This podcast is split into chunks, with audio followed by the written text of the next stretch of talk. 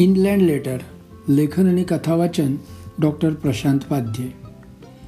आजकाल पोस्टमन दिसणं हेच मुळे जगातलं आठवं किंवा नववं आश्चर्य वाटत असताना पोस्टमननं दिगंबर पंतांच्या हातात ते पत्र दिलं. जेवढं पोस्टमनचं दिसणं दुर्मिळ तेवढंच इनलँड लेटरचं येणंही दुर्मिळच होतं. झोपाळ्यावर बसलेले दिगंबर पंत पाठवणाऱ्याचं नाव नसलेल्या त्या पत्राकडे काही क्षण कुतूहलाने बघत राहिले. आणि नंतर त्यांनी ते पत्र उघडलं. सत्तरी उलटली होती तरी चष्मा न लागलेल्या दिगंबर पंतांनी ते पत्र झरझर नजरेखालून घातलं आणि एका झटक्यात ते झोपाळ्यावरून उठले. सुमे अगं मी जरा राजापूरला जाऊन येतो ग. तिचं हो नाही यायच्या आत एका छोट्या पिशवीत चार कपडे कोंबून ते घराबाहेर पडले सुद्धा. रिक्षेत बसून स्टेशनवर आले आणि सरळ कोकण रेल्वे पकडली. राजापूरला आल्यावर त्यांना आश्चर्याचा झटका बसला. कारण त्यांना वाटत होतं की राजापूर स्टेशनला उतरलं की बाहेर समोर शहर दिसायला लागेल.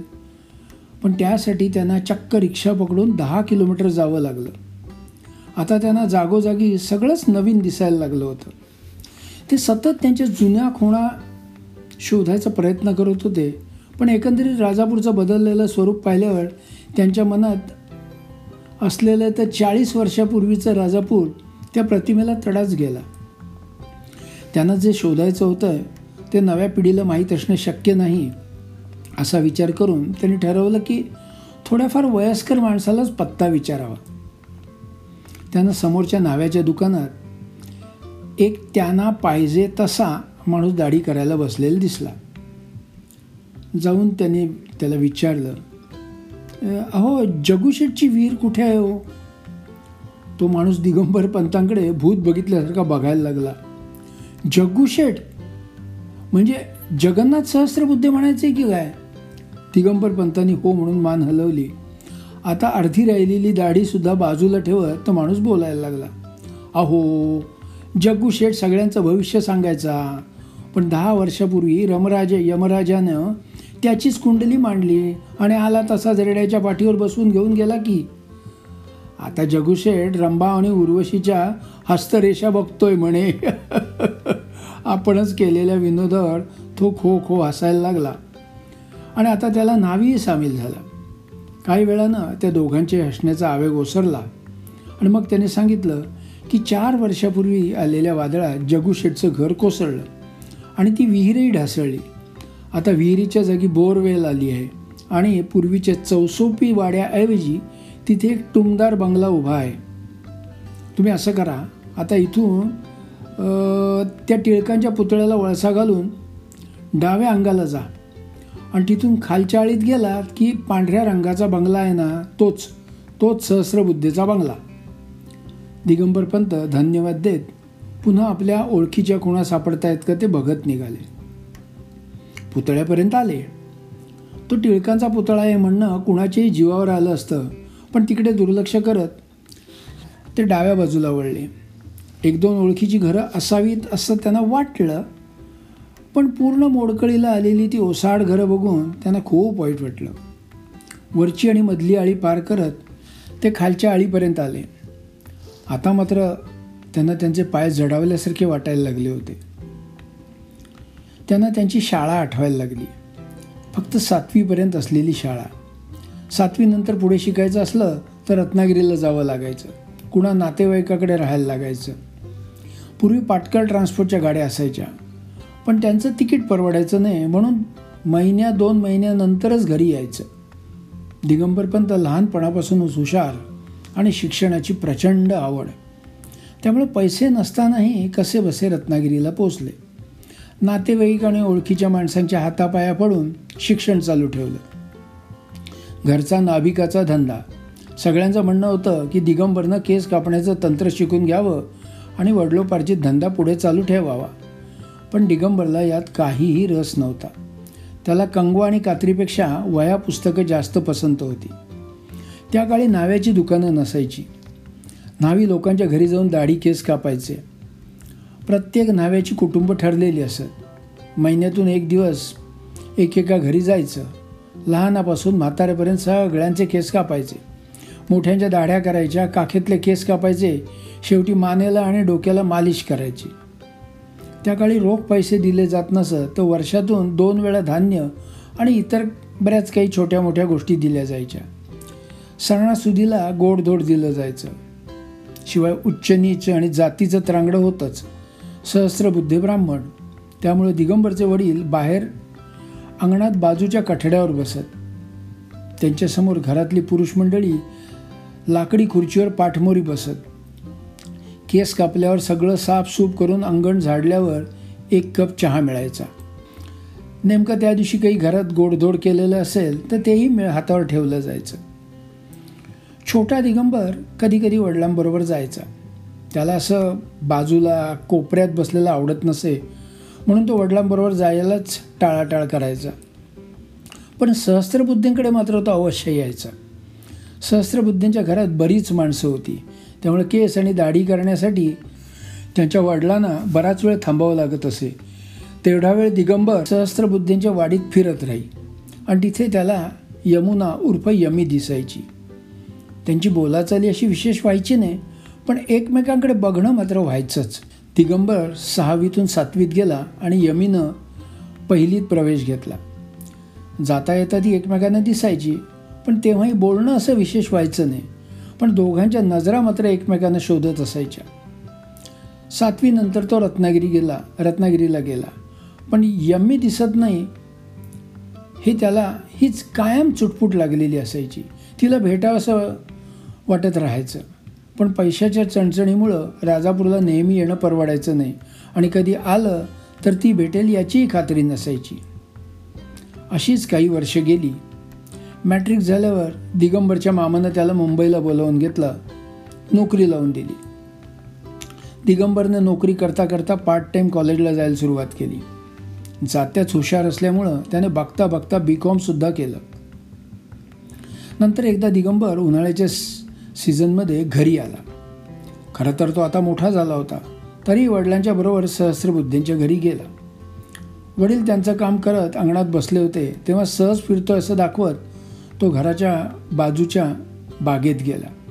त्याला कल्पनाही नव्हती की यमी तिथे एका झाडाच्या आड लपून त्याचीच वाट बघत होती.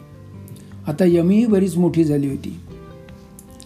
आमच्या घरात माझ्या लग्नाबद्दल चर्चा व्हायला लागल्या तुम्ही लवकर पावलं उचलली तर बरं होईल. पण पण मी कसं बोलू तुझ्या घरातल्यांच्या बरोबर? ठीक आहे बघतो मी माझ्या वडिलांशी बोलून. तेवढ्यात कुणीतरी आल्यासारखं वाटलं आणि यमी घरात पळाली. घरी आल्यावर दिगंबरनं वडिलांशी यमीविषयी बोलणं काढलं. पण वडिलांनी त्याला झटकलंच. अरे मूर्खा तुला कळत नाही? ते कुठे? आपण कुठे? अरे काय त्यात काय झालं बाबा? अहो मी बी कॉम झालो आहे आपल्या गावात एक तरी माणूस आहे का की जो कधी कॉलेजची पायरी चढला आहे ते सगळं बरोबर आहे रे पण जातीचं काय?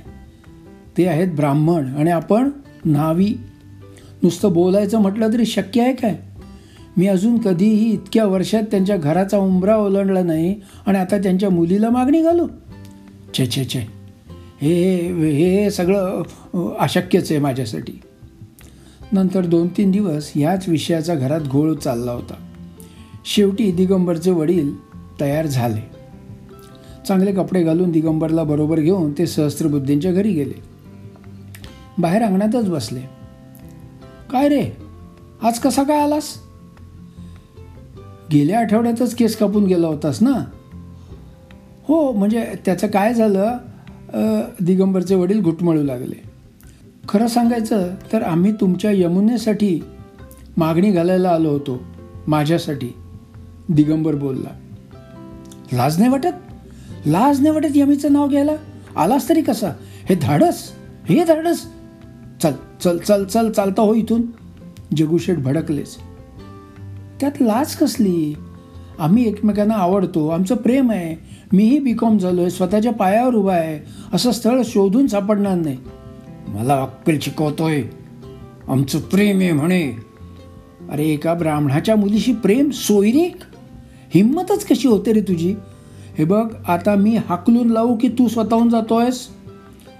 जग्गू शेटणीचा रुद्रावतारच धारण केला होता. दिगंबरला त्यांच्या मागे दारा आडून डोकावणारी यमी दिसत होती. दिगंबर नाईलाज जास्त निघाला पण जाता जाता म्हणाला यमी मी लग्न करीन तर तुझ्याशीच नाही तर आजन्म ब ब्रह्मचारी राहीन. अरे जा रे ब्रह्मचारी राहीन. अरे ब्रह्मचारी राहा नाही तर चार लग्न कर. आम्हाला काय करायचं आहे या क्षणाला माझ्या तोंड समोरून तोंड काळं कर. चल चालतो त्यानंतर दिगंबर पुन्हा मुंबईला गेला. त्यानं लग्न केलंच नाही. मामाच्या जाण्यानंतर मामाचं कुटुंब आपलं कुटुंब मानून त्यांना वाढवत राहिला. काळ जात होता. दिगंबरचे दिगंबर पंत झाले. पण दिगंबरच्या मनात दुसऱ्या कुणाशी लग्न करायचा विषय कधी आलाच नाही. त्याच्यासाठी हा विषय कधीच नव्हता आणि पुन्हा कधी येणारही नव्हता. दिगंबर पंत आता खालच्या आळीत पोचले त्यांना तो पांढऱ्या रंगाचा बंगला दिसला. बंगल्यासमोर पूर्वीच्या गवताच्या मांडवाऐवजी सिमेंटचे पत्रे असलेला मांडव होता. अंगणाची जमीन सारवलेल्या मातीची नव्हती तर आता शहाबादी फरशी घातलेली होती. ओळखीची एकमेव खूण म्हणजे पूर्वी घराच्या पडवीत असलेला तो मोठा झोपाळा. तो आता मांडवात होता. दिगंबरपंत मांडवातून आत गेले आणि झोपाळ्यावर बसले. रत्नागिरीच्या उकाड्यानं घामाघूम झाले होते. घरात कुणीच नाही असं वाटत असताना त्यांचा पायरव लागल्यानं एक दहा बारा वर्षाची चुणचुणीत मुलगी बाहेर आली. अगं बाळ जग्गूशेठ सहस्त्रबुद्धींचं घर हेच ना? ती मुलगी क्षणभर हे आजोबा कोण म्हणून बघत राहिली. पण नंतर म्हणाली हो जग्गूशेठ माझे पणजोबा. ते दहा वर्षापूर्वी वारले. नंतर माझे आजोबा पण वारले. पण अजूनही जग्गूशेठचंच घर म्हणून ओळखतात सगळे. तुम्हाला कुणाला भेटायचं आहे यमी आहे का घरात? त्या मुलीला यमी कोण हे कळे ना पण लगेच तिनं सावरून विचारलं यमी म्हणजे यमुना यमुना आत्या म्हणायचं आहे का तुम्हाला? दिगंबर पंतांनी मान हलवली. अहो सॉरी पण ती कालच वारली. तिने तिचे कोणतेही विधी करायचे नाहीत म्हणून बजावलं होतं. म्हणून फक्त तिच्या अस्थींचं वि समुद्रात विसर्जन करायला आई बाबा गेले आहेत. येतीलच एवढ्या वेळ जरा वेळात. तिचे ते शब्द त्यांच्या कानावर पडले आणि त्यांना कसं तरी व्हायला लागलं. तोंडातून एक वेगळाच आवाज बाहेर पडला. ती मुलगी घाबरली आणि म्हणाली आजोबा आजोबा थांबा मी तुमच्यासाठी गूळ आणि पाणी आणते. ती धावत घरात गेली आणि एका वाटीत गूळ आणि ग्लासातून पाणी घेऊन आली. ती आली तेव्हा दिगंबर पंत गतप्राण होऊन झोपाळ्यावर पडलेले होते. बाजूलाच चुरगळलेलं इंग्लँड लेटर होतं ज्यात लिहिलेलं होतं बाबांनी लग्नाला होकार दिला आहे. तुम्ही लवकरात लवकर या. वाट बघते. तुमची यमी. आणि तारीख होती चाळीस वर्षांपूर्वीची.